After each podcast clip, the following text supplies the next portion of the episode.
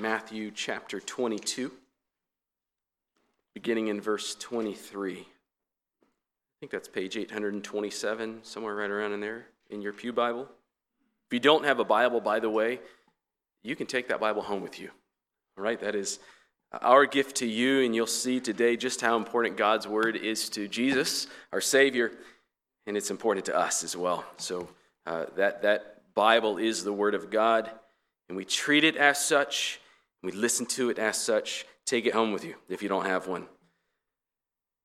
Matthew chapter 22, beginning in verse 23. The same day, Sadducees came to him, who say there is no resurrection. And they asked him a question, saying, Teacher, Moses said, If a man dies having no children, his brother must marry the widow and raise up offspring for his brother. Now there were seven brothers among us. The first married and died, and having no offspring, left his wife to his brother. So too the second, and the third, down to the seventh. After them all, the woman died. In the resurrection, therefore, of the seven, whose wife will she be? For they all had her. But Jesus answered them, You are wrong, because you know neither the scriptures nor the power of God. For in the resurrection they neither marry nor are given in marriage, but are like angels in heaven. And as for the resurrection of the dead, have you not read what was said to you by God? I am the God of Abraham and the God of Isaac and the God of Jacob. He is not the God of the dead, but of the living. And when the crowd heard it, they were astonished at his teaching. This is God's word. You may be seated. Father in heaven, you have spoken to us through your Son. And we thank you that we get to hear from you. We thank you that your words are recorded for us in Scripture so that we could listen to you every day. And Lord, we know today as we've come to listen to you from your word that, that we need to listen with understanding. So give us understanding by your Spirit. In Christ's name, amen. Well, all of us are wrong. Maybe most of us. Okay. Most of us are wrong a lot more than we care to admit. And we're wrong, all of us are wrong more than we know. Okay? And we go wrong in lots of ways. We go wrong in a lot more ways than just grammar or math. We go wrong in many, many ways. Sometimes, a lot of times, we're morally wrong as in knowing that there is a righteous way and an unrighteous way. We're morally wrong when we choose the unrighteous way, when we stray from what God has called good and righteous and holy. Sometimes we go in the wrong direction. It's another way to be wrong, isn't it? Not just morally wrong, but directionally wrong. You have a destination that you're aiming for, so you're trying to get to Monterey, and you've chosen to take the 15 instead. Well, sometime around Zzyzx or whatever it's called, you'll realize you went in the wrong direction. Somewhere along the way, you made a wrong turn. Or suppose you're trying to pilot a ship through the Suez Canal and you point to the side. You're going in the wrong direction. You've got to go through the middle of the canal to get through it. Wrong direction, wrongness can also apply to time, can't it? If your aim is to accomplish a certain task in a certain amount of time, and yet you fill your time with all sorts of other things, things that don't help you accomplish that task, well, you will not arrive at a timely completion of that task, will you? Whether that's something as far out as, as a degree, or building a house, or retiring, or it's something really immediate like just finishing a project, distraction and a lack of focus will take you in the wrong direction. You'll go off course. Fundamentally, being wrong happens when when there's some thought that we have, or some conclusion that we've come to, something we're doing that just doesn't line up with reality. There, there is, this is probably the most controversial thing I'll say today, there is an objective reality. And the, the only person with 100% total access to that objective reality is God Himself. The rest of us are all grasping at that total, absolute reality. And we're, we're grasping at it through some combination of, of our experience and our capacity to reason and the experiences of others. And sometimes we actually come pretty close. Pretty close to, to grasping that truth. And other times we're, we're wrong. We're, we're far off from the truth. One area, and you all know this, one area that we are particularly limited, exceptionally limited, is our understanding of the future. Sometimes we, actually, all the time, we don't know the future, especially the future of the future, right? What we call the end times or the resurrection, as we see in our text. The new creation, as it's sometimes called, or the eschaton. The Spirit, through Paul, in 1 Corinthians, says, Of these things, we only see through a mirror dimly, which is a good, confusing way to put it. Simply, we, we just can't see perfectly those things. And yet, we are seeing something. There, there are some things we do know with confidence about that day. Only our, our knowledge of these things doesn't come from our experience of them. We can't experience them, can we? Our knowledge comes from God Himself, from knowing who He is and what He has revealed to us in His Word.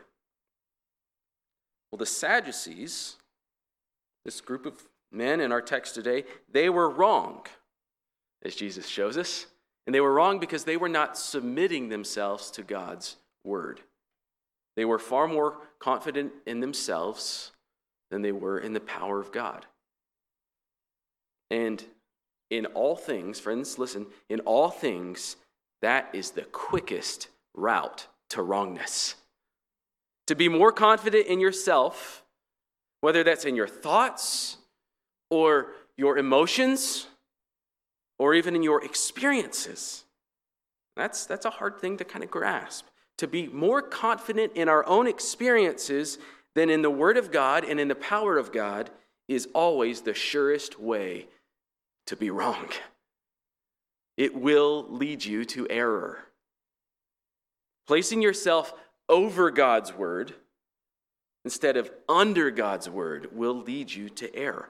Always.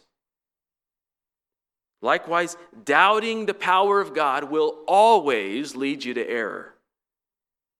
And we'll see what Jesus means by these things as we work our way through the text this morning.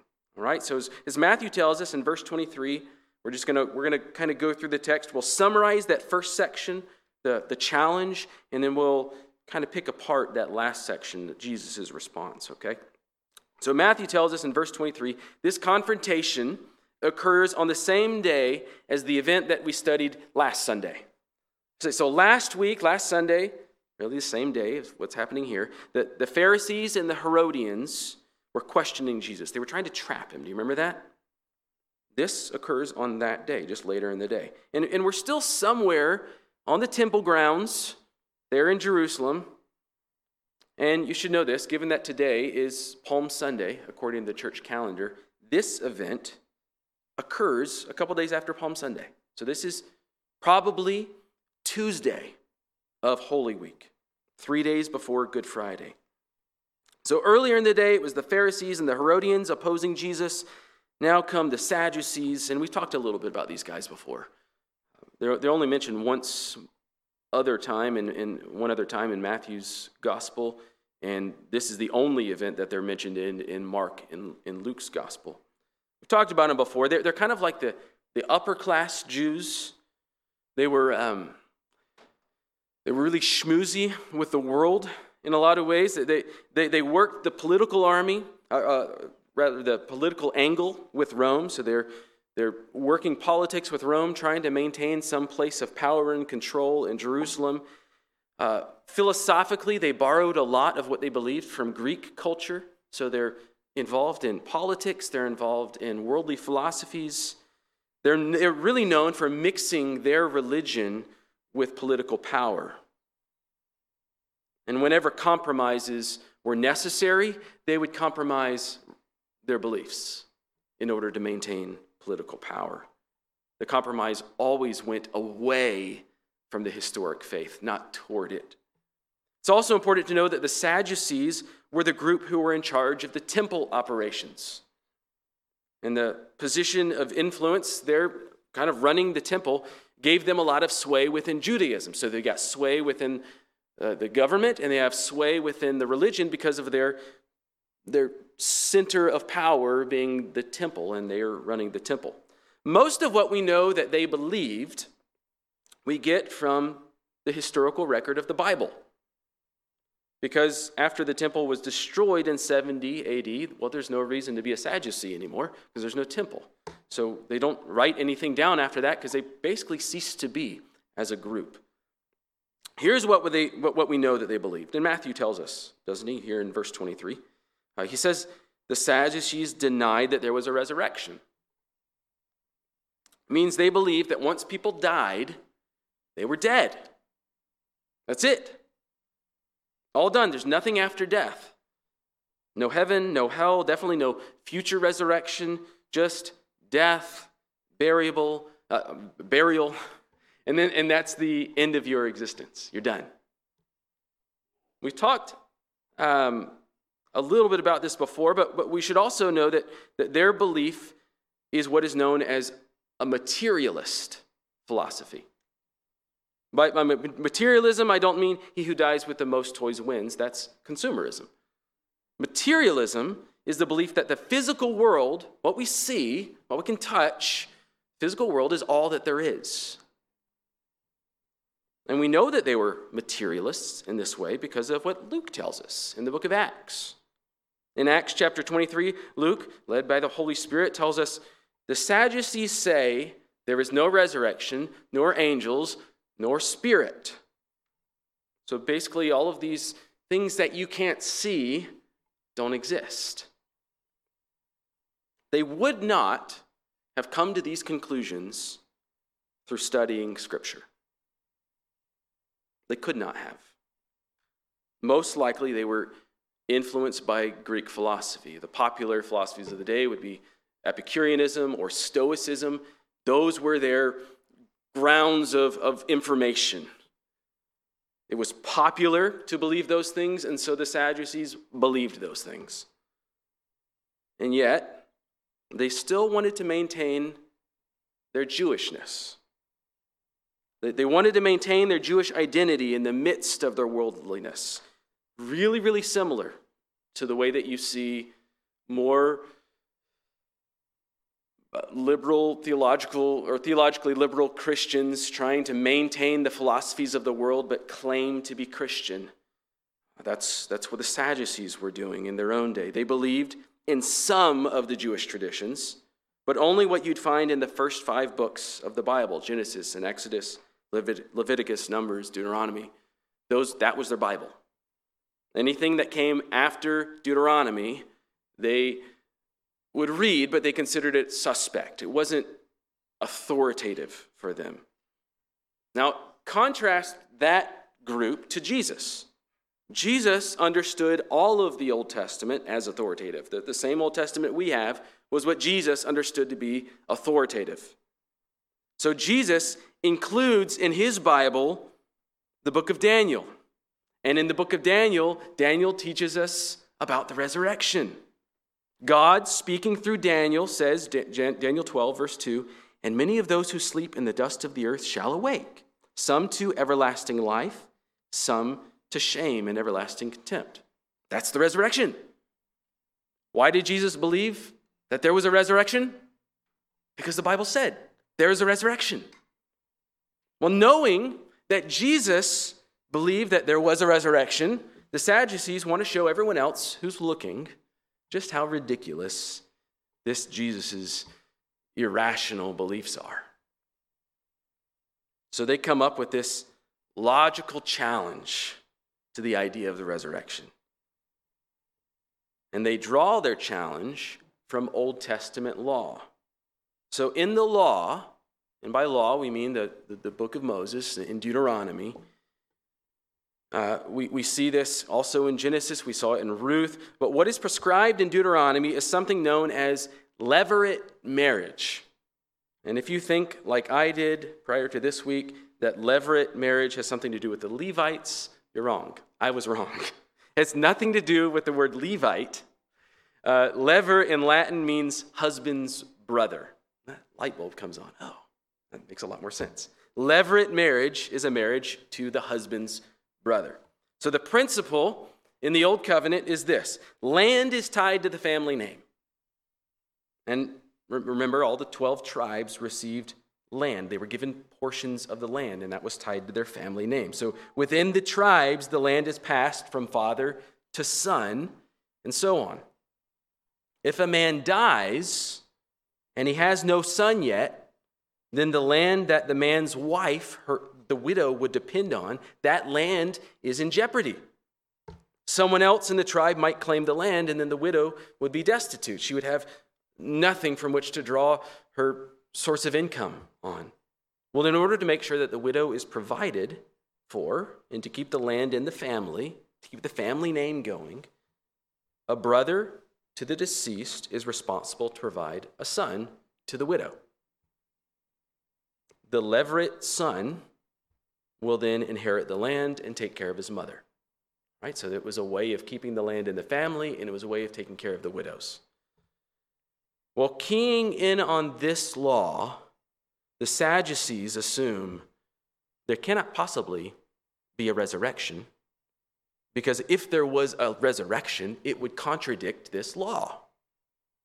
And, then they, to show their reasoning, they present Jesus with this absurd scenario that we read. Man marries a wife, he dies, leaves her to his brother, he dies, leaves her to another brother, and so on and on and on, all the way down to the seventh brother, and then he dies, and then the woman finally dies.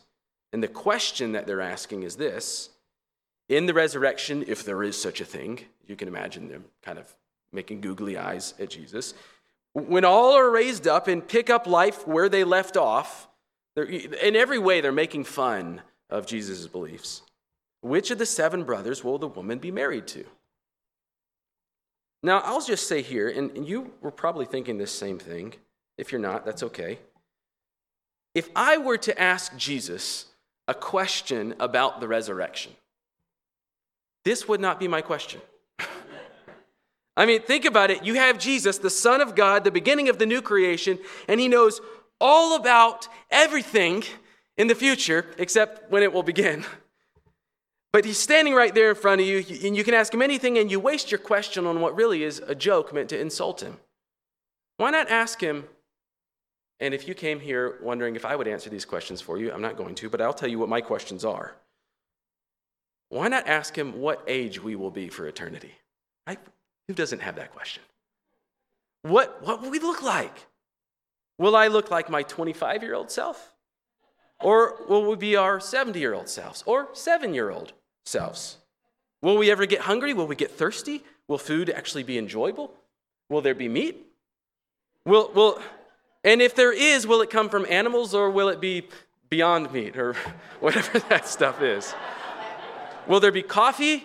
Will there be wine? And if there's wine, what happens if you drink too much wine? Will we live in homes and who's going to build the homes? Will we sleep?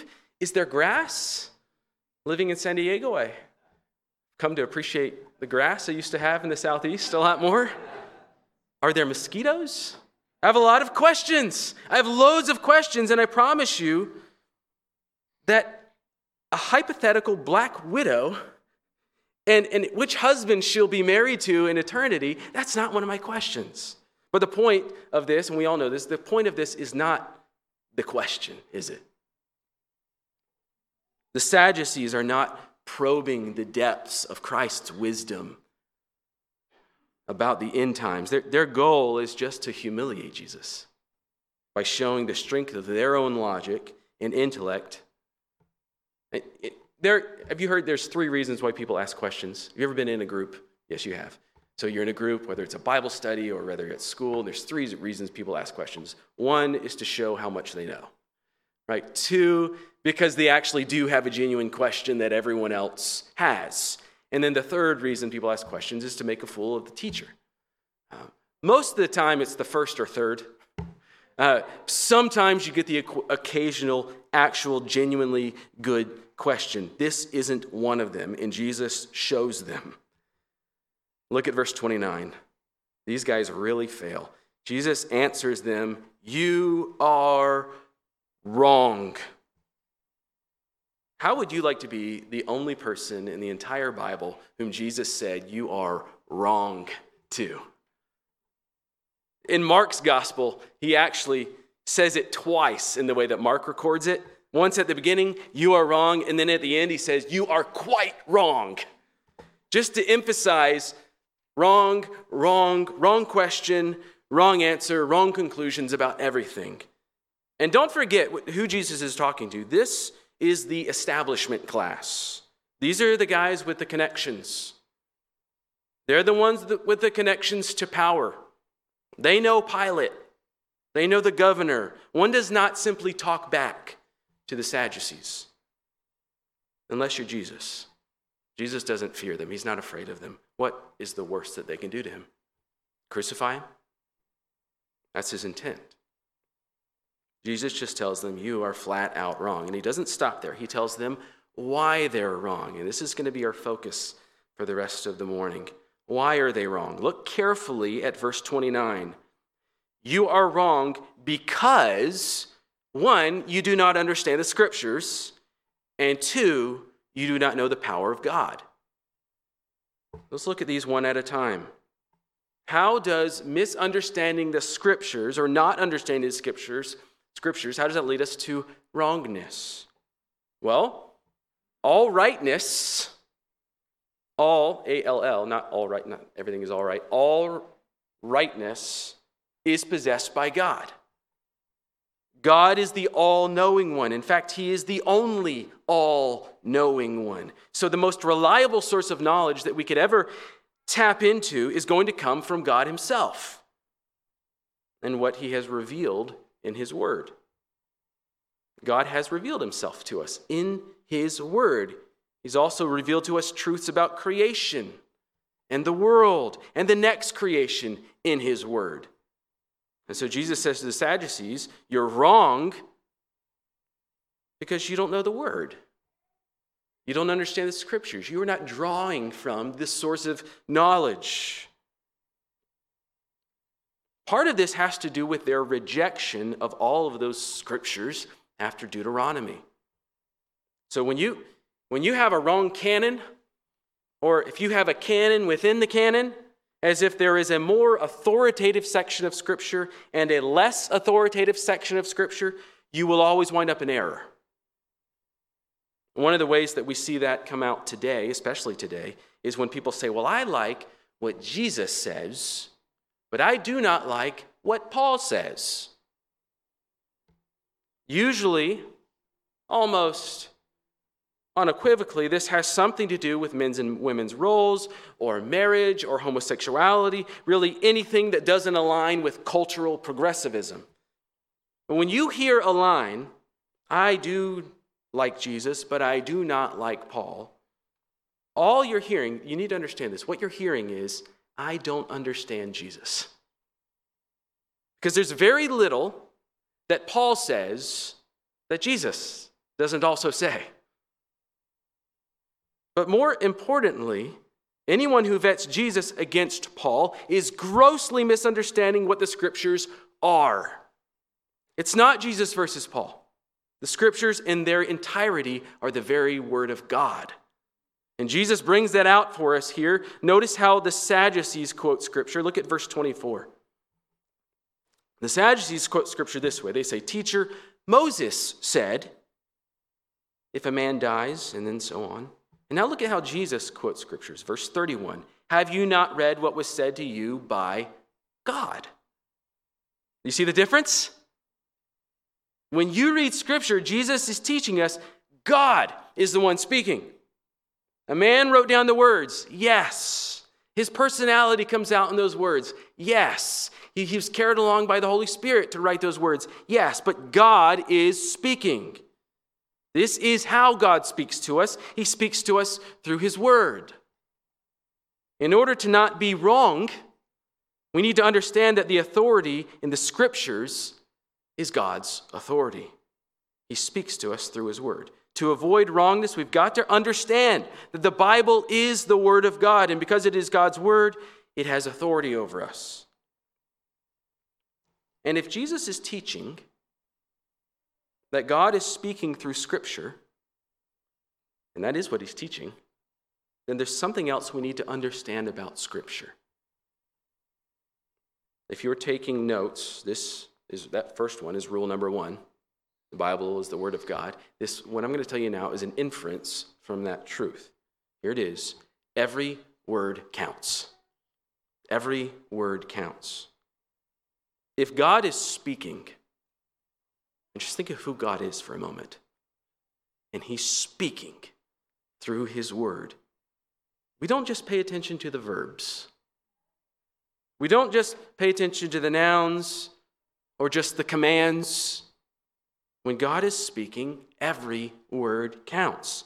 And this every word counts way of interpreting Scripture is how Jesus answers the Sadducees' question. He clearly believes that every word counts. Look at what he says, Matthew 22, verse 31 and following.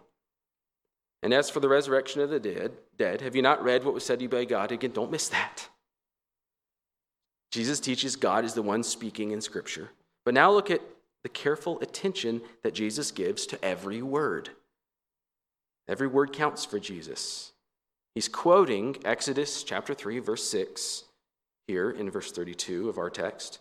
Have you not read what was said to you by God? I am the God of Abraham and the God of Isaac and the God of Jacob. He is not the God of the dead, but of the living. So, to make that conclusion, he's not the God of the dead, but of the living, Jesus points the Sadducees to one little word in the text the word am from that passage back in Exodus. Do you see it? It's a two letter word, it's a small one. In the Hebrew, it's four letters. In the Greek, it's four letters, but it's just one little word, and it just occurs one time in the text, and yet it carries eternal weight with it. It counts. What Jesus is saying is God did not speak in the past tense.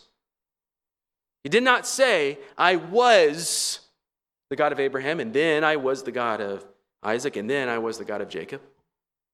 He says, in the present tense, the word counts, I am the God of Abraham. And then the same verb is applied or implied and again and again. I am the God of Abraham, and I am the God of Isaac, and I am the God of Jacob.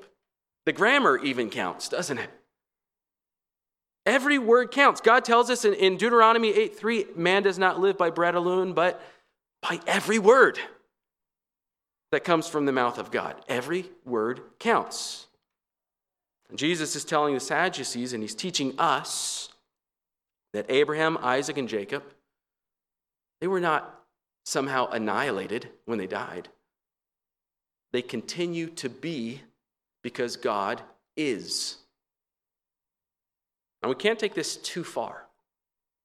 We can only draw conclusions that Jesus can draw from this. But Jesus isn't saying a whole lot about what the, ex- the current existence of Abraham and Isaac and Jacob is. That's not the point of this. In fact, that's not even a question that the Jews were asking at that time. Their question is regarding the resurrection. And in their understanding was either there is a resurrection or there is not a resurrection. The, the idea that there would just be souls in heaven was not even on the table for them. I don't even know how that came to be in our way of viewing things. The question is is there a resurrection or is there not a resurrection? If there is a resurrection, then there is some holding place for people until the resurrection comes. If there is no resurrection, well, then people simply cease to be. Jesus is saying they cannot entirely cease to be because God is current. He is the God of Abraham, Isaac, and Jacob. So these men, Abraham, Isaac, and Jacob, at least, have some sort of existence in God now because God says they do. And the conclusion we can draw from that is that there is also a future for them because God will always be. Therefore, the resurrection, Jesus concludes, is a biblical reality. It is a theological reality. It is an absolute reality because of who God is. The Sadducees failed to see that God is the author of Scripture, and so they err. They don't make the most of every word. They don't listen carefully to every word that's coming from God's mouth because they don't acknowledge that it's coming from God's mouth. Their view of Scripture is low, and so they are wrong. They have no understanding. They're wrong about the way things are. If you want to seek, Christian, listen, non Christian, visitors, whoever you are, if you're here, if you want to seek rightness and you want to avoid wrongness, you need to understand Scripture. Listen carefully to every word that comes from God. And through that careful, careful listening to God in Scripture, your self confidence will decrease. And that's a good thing.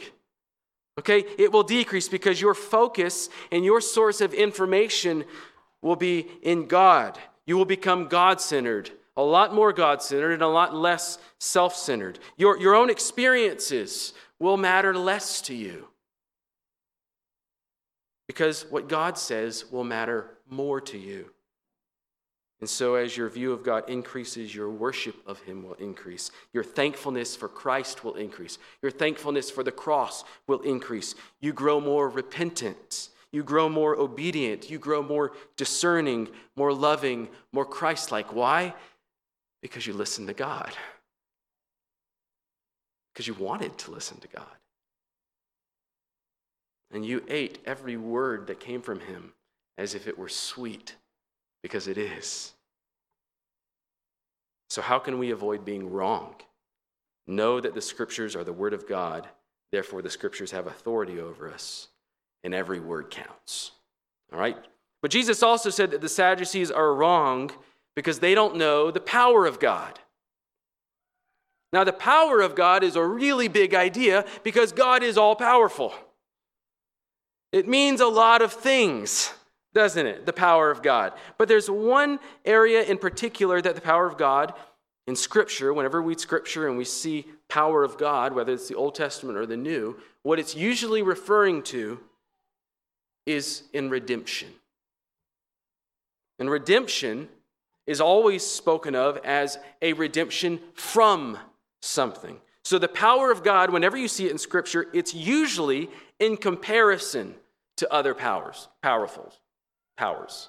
Yeah, God is more powerful, and he's being compared to other powers that we need redeeming from. So in the Old Testament, in, in the book of Exodus, you'll see the power of God a lot. God says he's going to reveal his power in redeeming Israel from Egypt. And then when he does it, he displays his power in redeeming his people from other powers, particularly Egypt and the gods of Egypt, the false gods of Egypt. The New Testament speaks of the power of God in a very similar way. The power of God is seen in salvation, it is seen in God triumphing over our enemies in particular, our greatest enemies sin, death. Jesus triumphed over sin at the cross, and he triumphed over death at the resurrection. God says in 1 Corinthians 1:18, "The word of the cross is folly to those who are perishing, but to the, those of us who are being saved, it is the power of God." Do you see that? In that same argument, he goes on to say, so you keep reading 1 Corinthians chapter 1, you go into chapter 2, and you see he says that if the rulers of this age had understood that the cross was the power of God, well, they would not have killed Jesus. Interesting here, just to, to think in, in redemptive history, that, that Jesus is saying, You do not know the power of God to these rulers, and these rulers are the very men who will kill Jesus in just a few days.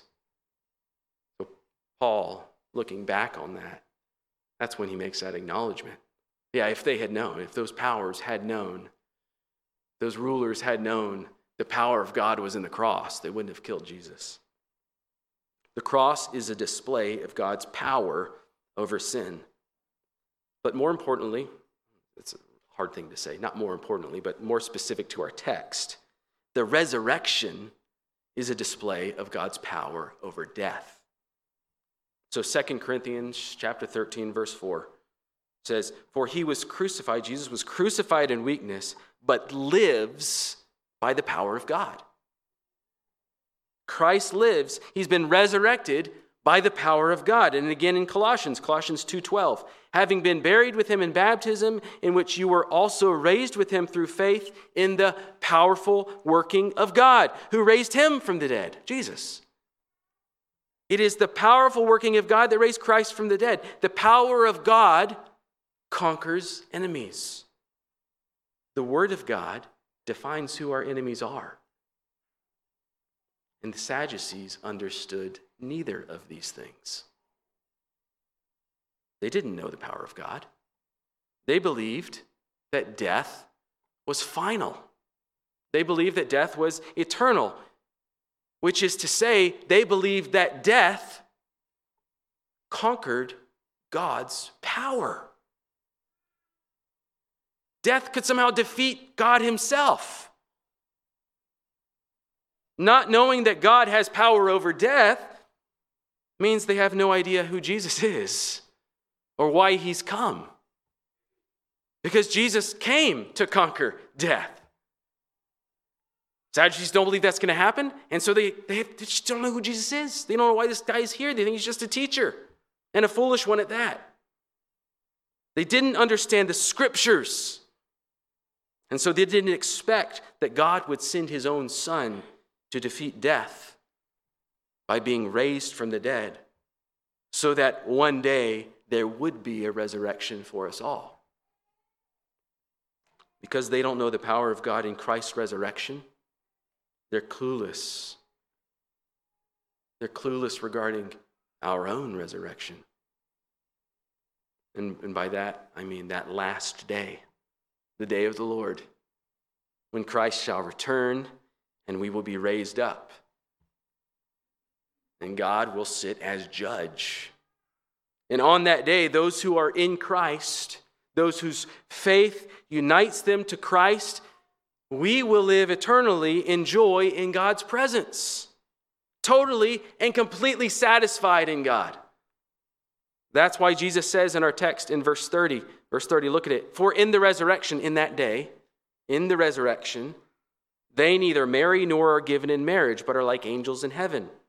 So the resurrection, eternity in the new creation, is not like this life. This life is done. Something new is being made. In this life, marriage has a purpose, and that purpose is temporary. It pertains to this life, in this life only. God tells us what that purpose is in Ephesians chapter 5, verse 31 to 32. Verse 31 Therefore, a man shall leave his father and mother and hold fast to his wife, and the two shall become one flesh. So that's marriage. That's the institution of marriage that we see created way back in Genesis chapter 2. And then the Spirit, through Paul, says in verse 32 in Ephesians, this mystery is profound, and I'm saying that it, marriage, refers to Christ and the church. Now, that word mystery means something that was hidden but is being revealed. Right, it's now revealed. So, so the meaning, the purpose of marriage was hidden in the old covenant, but is now revealed in Christ in the new covenant. Marriage was made to point us to Christ and the church. In the resurrection, the church will be so perfectly and completely united to Christ that all of our joy and all of our pleasure will flow from that union that we have with Christ. Marriage won't exist. Marriage in the resurrection will not exist because its earthly purpose, its creation purpose, has been fulfilled. I'm going to say it again. It was instituted by God to point to the future marriage of Christ and the church. And when that future marriage is consummated at Christ's return, earthly marriage, as a sign pointing to that day, will no longer be necessary. Right? When you, when you uh, see a sign that says your exit is in eight miles, and then you take your exit, you don't need the sign anymore because you've arrived. Think of it like the sacrificial system of the Old Testament. The sacrifices of the Old Covenant, you know, the sacrifices of goats and sheep and, and heifers and things, all of those sacrifices were meant to point believers where? To Christ and his sacrifice, the ultimate sacrifice, the once for all sacrifice. With the arrival of Christ, the sacrificial system is no longer necessary. Likewise, marriage points towards the return of Christ. It points us towards the return of Christ. When Christ returns and the meaning and purpose of marriage is fulfilled, earthly marriages will cease to be. That's what Jesus is teaching about the resurrection. And that's what Paul teaches in Ephesians. Paul and Jesus are always teaching the same thing, okay? Just to go back to an earlier point. So if you're wondering what Jesus means here by, by being like the angels, and yes, you're wondering that, what does he mean by that? Remember what we learned from Jesus earlier every word counts. And here, one of those every words is the word like. Right? We will not be angels. Okay? So every time a bell rings, an angel gets, that's it's not a thing. We will not be angels. We will be like angels. Angels do not marry. That's what Jesus is getting at here. Angels find their meaning and their purpose in the worship and service of the Lord. Their enjoyment comes from serving the Lord and being in God's presence. That's what our existence will be like. What Jesus is saying is that rather than finding our meaning and purpose in our marriages and in our families, we'll be a lot more like the angels. Incidentally, we've talked about singleness before, haven't we? This is why those who are single and intentionally single, devoted to Christ in this life, they have an advantage over the rest of us. They are closer now to how the rest of us will be in eternity. Marriage is good, marriage is, is given to us by God, but it's temporary. All right, we need to see that. It's temporary, it serves a purpose, it points us to the resurrection, to our future union with Christ. It's already begun. Our, our union with Christ has already begun. It will be fulfilled when he returns. And if you're just thinking, I, know this is another question that we have. Well, I mean, will I miss my spouse? Will I, I mean, what, what, will, what will my relationship with, with her be like? It, it's kind of troubling, isn't it? Especially for those of you who've been married for 70 years, 60 years. Think about it's hard to even imagine existence without your spouse. But as much as you enjoy your spouse now, if you're hoping in Christ, for those of you who are hoping in Christ, your enjoyment of eternity with Him will be infinitely greater. We can't understand that now. Not completely. We can't see Jesus. We can't feel Him. We can't be comforted Him, comforted by Him in the same way that we can be by the physical touch of our spouses. But going back to what Jesus said earlier, if we understand the Scriptures, we would understand that our satisfaction can ultimately be in Christ. It can be. We would understand that even now, when we're gathered together as the body of Christ, He is here with us. We'll understand that on Friday, when we, when we take the Lord's Supper together, we're sharing a meal with Christ. He's nourishing us. We're eating with Him. We're looking forward to eternity with Him. When we pray, we're speaking to Him and He's interceding for us. And if we really knew the power of God at the cross and his power over death and the resurrection, we would know better that every bit of our hope, even now, is in Christ. So, how can we avoid being wrong? That was our original question, wasn't it?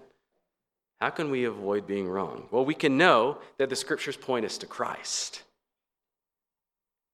And that the power of God is displayed in Christ at the cross and in the resurrection. So, to avoid being wrong, even about our thoughts about the future and eternity, just focus on Christ. We've got to be in Christ, where all rightness is and all righteousness is.